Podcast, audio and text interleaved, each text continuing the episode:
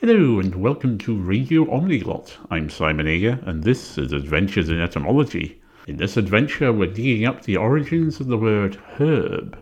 A herb, or herb if you prefer, is any green leafy plant or parts thereof used to flavour or season food, or a plant whose roots, leaves, or seeds are used in medicine.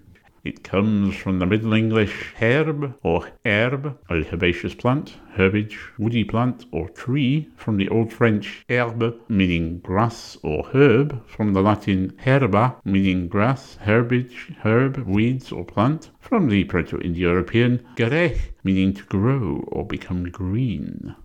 The initial H sound in herb disappeared at some point and was restored during the 15th century based on the Latin spelling. However, it wasn't pronounced by many people until the 19th century and still isn't by many speakers, especially in North America.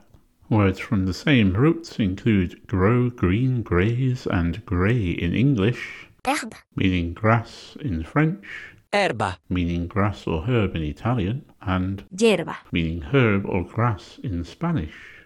Incidentally, this is the 100th episode of this series, which started in March 2021. You can find a list of all the words covered on radio.omniglot.com. If you would like me to look into any words that I haven't covered already, in English or other languages, you can leave your suggestions there as well.